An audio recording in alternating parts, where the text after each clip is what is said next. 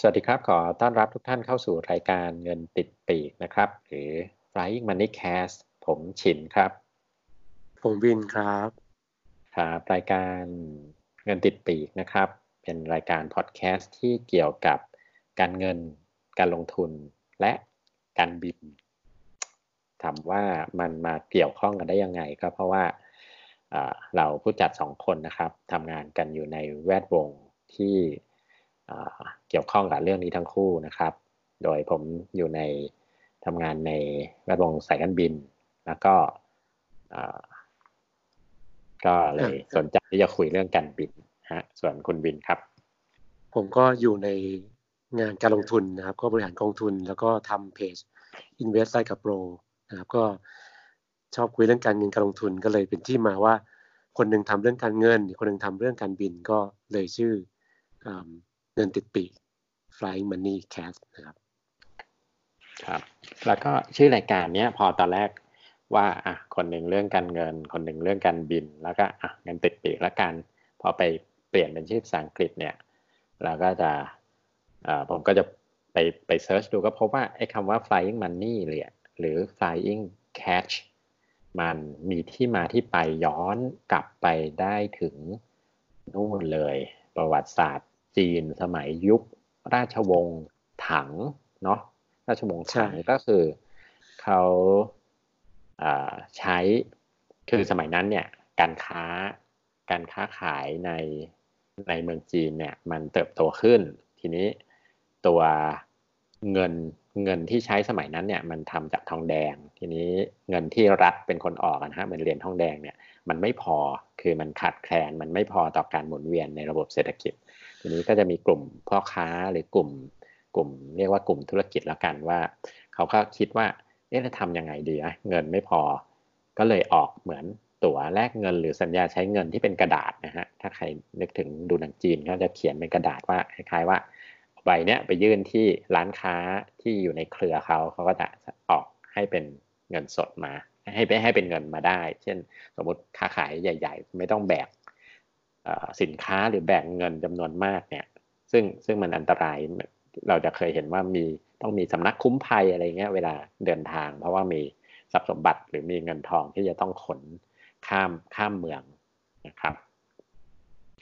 ซึ่งซึ่งเงินที่ว่าเนี่ยครับถ้าเป็นยุคปัจจุบันเขาเรียกว่า promissory note คือตัวสัญญาใช้เงินครับเพราะฉะนั้นในยุคก่อนนี้ราชวงศ์ถังเนี่ยเขาก็เขียนกระดาษขึ้นมาใบหนึ่งซึ่งเป็นแทนเงินที่เป็น เป็นเหรียญทองแดงนะครับแล้วเงินที่เป็นกระดาษเนี่ยก็จะสามารถเดินทางจากจุดหนึ่งไปจุดหนึ่งได้เร็วกว่า การที่ต้องขนเหรียญไปเยอะๆนะครับแล้วก็ปลอดภัยกว่าด้วย แล้วก็ที่สำคัญคือมันทดทดทดแทนเหรียญที่มันขาดแคลนนะครับก็เป็นที่มาของคำว่า flying money flying cash นะครับแล้วก็เลยเพราะว่าอ๋อนี่เป็นคำโบราณนะครับเกิดขึ้นในโลกของเราสมัยจีนรุ่งเรืองนะครับการค้าขายรุ่งเรืองมาก ยุคราชวงศ์ถังเมื่อประมาณปีคศ 800 ซึ่งคือประมาณพันกว่าปีที่แล้วนะครับ ก็เลยเราก็เลยพบว่าชื่อรายการเรา flying money cash เนี่ยก็ก็เลยมีที่มาซึ่งค่อนข้างเกี่ยวข้องกับเงิน เพราะว่าไอ้ตัวจะใช้เงินที่ว่านี้ครับ วันหนึ่งก็กลายเป็นต้นตำรับของธนบัตรหรือว่าการผลิตแบงก์นั่นเองนะครับ ใช่ เพราะว่าอย่างที่คุณวินบอกครับ คืออย้อนไป ยุค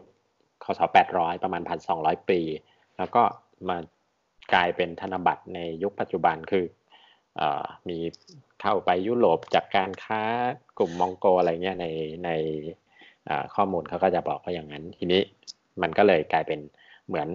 จุดร่วมที่ดีของของรายการของเราคือ คุยเรื่องการเงิน คุยเรื่องการเดินทาง คุยเรื่องการบินอะไรอย่างเงี้ยฮะทีนี้ก็เลยแต่ละอาทิตย์เราก็จะ มาคุยกันในเรื่องสองเรื่องนี้อาจจะสลับอาทิตย์กันคุณวินอาจจะลีดในเรื่องอการเงินการลงทุน อาทิตย์หนึ่งผมก็จะเป็นคนเหมือนเหมือนชาวบ้าน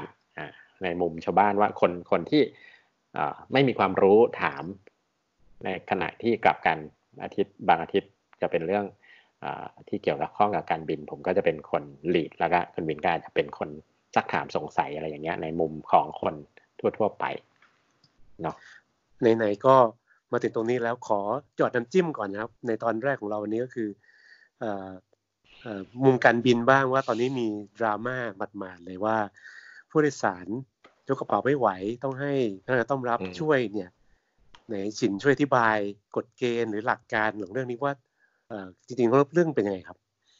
ก็มันเพิ่ง เนาะใหม่ๆ สดๆเลยวันนี้ วันนี้หรือเมื่อวานก็ไม่รู้ผมผมเห็นเห็นเมื่อเช้านี้ก็คือมีบุคคลท่านหนึ่งละกันเขาก็โพสต์เรื่องว่าเขายกกระเป๋าขึ้นบน cabin หมายถึงว่าบน overhead bin นะฮะที่เก็บกระเป๋าสัมภาระเหนือเหนือหัวเนี่ยไม่ไหวแล้วก็flight attendant หมายถึงว่าแอร์แอร์โฮสเตสก็ก็ไม่ช่วย ทีนี้ ข้อเรียกว่าเหมือนเหมือนกฎเกณฑ์หรือเหมือนข้อตกลงหรือ regulation เนี่ยก็คือผู้โดยสารเนี่ยจะต้องเป็นคนที่ดูแลในการยกกระเป๋านั้นขึ้นไปบนที่เก็บสัมภาระด้วยตัวเอง เพราะว่ากระเป๋าเนี่ยมันถูกมันถูกมีข้อกำหนดมาอยู่แล้วว่าขนาดที่ที่เรียกว่า cabin bag นะครับ มันก็จะมีข้อกำหนดของขนาด เช่น ไม่เกินเนี่ยห้าสิบห้าเซนคูณสี่สิบห้าอะไรประมาณนี้คือไซส์ที่เราใช้ใช้กันเวลาลากขึ้นเครื่องหรือเป็นนอนค้างวันสองวันอะไรประมาณนี้นะแล้วก็น้ำหนักไม่เกินเจ็ดกิโลเพราะนั้นซึ่งมันเป็นน้ำหนักที่คนทั่วๆไปเนี่ยยกได้อยู่แล้ว เพราะนั้นยกเป็นว่าถามว่าแอร์สามารถหรือหรือสจวตเนี่ยสามารถไปช่วยผู้โดยสารในกรณีไหน เช่น ผู้โดยสารที่ต้องการความช่วยเหลือพิเศษนะฮะเจ็บป่วยพิการแขนขาอาจจะอะไรล่ะ เข้าฝืนผู้สูงอายุผู้สูงอายุหรือแม่อุ้มเด็กมาลากกระเป๋ามาก็อาจจะเข้าไปช่วยได้ แต่ว่าไม่ใช่ว่าช่วยทุกคนเนื่องจากว่าจริง ๆแล้วมันเป็นมันเป็นเรียกว่าอะไรข้อข้อตกลงข้อข้อกฎเกณฑ์ร่วมกันว่าผู้โดยสารเนี่ยต้องดูแล เพราะว่าสมมุติว่า เราต้องไปช่วยผู้โดยสารเนี่ยถ้ากระเป๋าค่าอาจจะมีมูลค่าก็ได้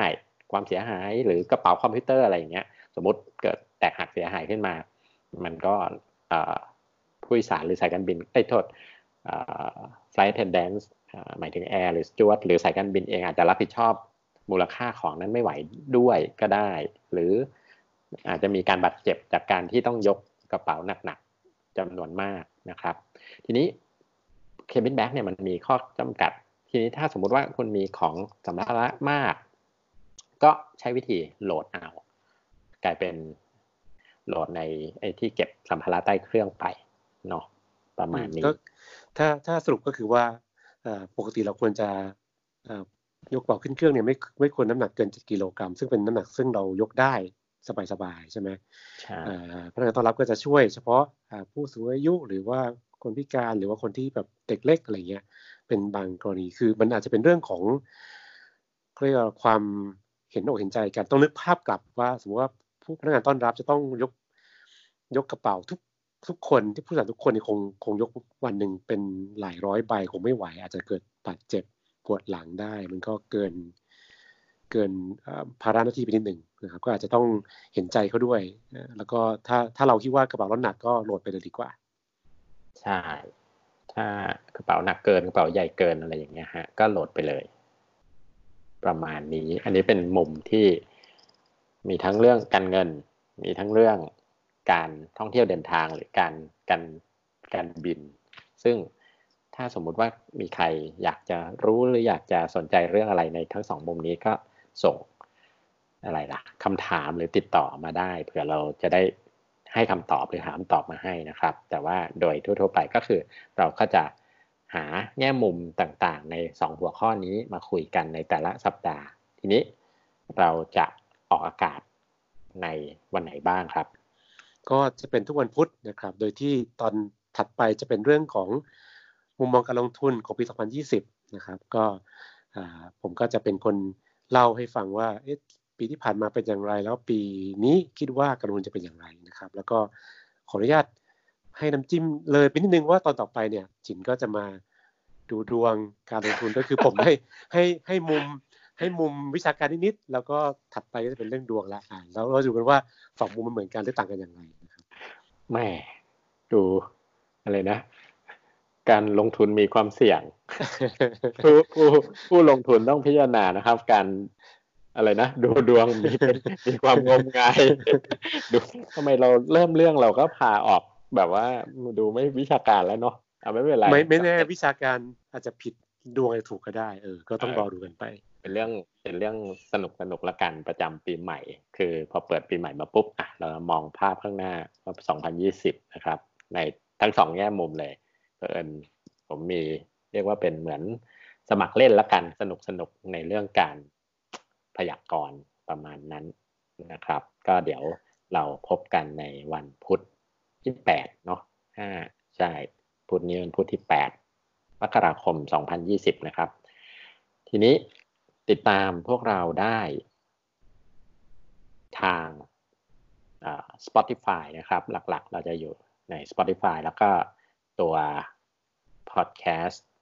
แอปพลิเคชันที่ท่านใช้นะครับ หลังจาก Spotify มัน list รายการของเราไปแล้ว ก็ทุกท่านก็เข้ามาเเรียกว่าอะไรล่ะ follow หรือหรือมาจะมาฟังหรือจะมาแชร์ได้นะครับ ก็ flying money cash นะครับ ส่วน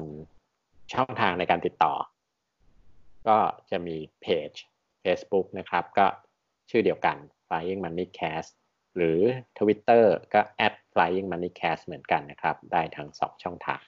ครับใช่ครับ ก็พบกับรายการเงินติดปีทุกวันพุธนะครับ วินกับชินแล้วก็จะมาพูดคุยกันเรื่องการเงินการลงทุน แล้วก็การบินนะครับ ครับผมโอเค ก็วันนี้ก็จบแต่เพียงเท่านี้นะครับ พบกันใหม่วันพุธครับ สวัสดีครับ สวัสดีครับ